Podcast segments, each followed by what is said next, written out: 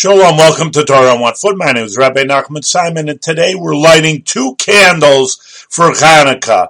And two is something special because really one is good enough. And yesterday one was totally good enough, and you did the mitzvah in the correct way and the best way. So why do we have to do two today? Well, that's an incredible idea. The mile in the Kodesh, we always go up in holiness, we don't go down. So therefore, if one was good enough yesterday, it's not good enough today.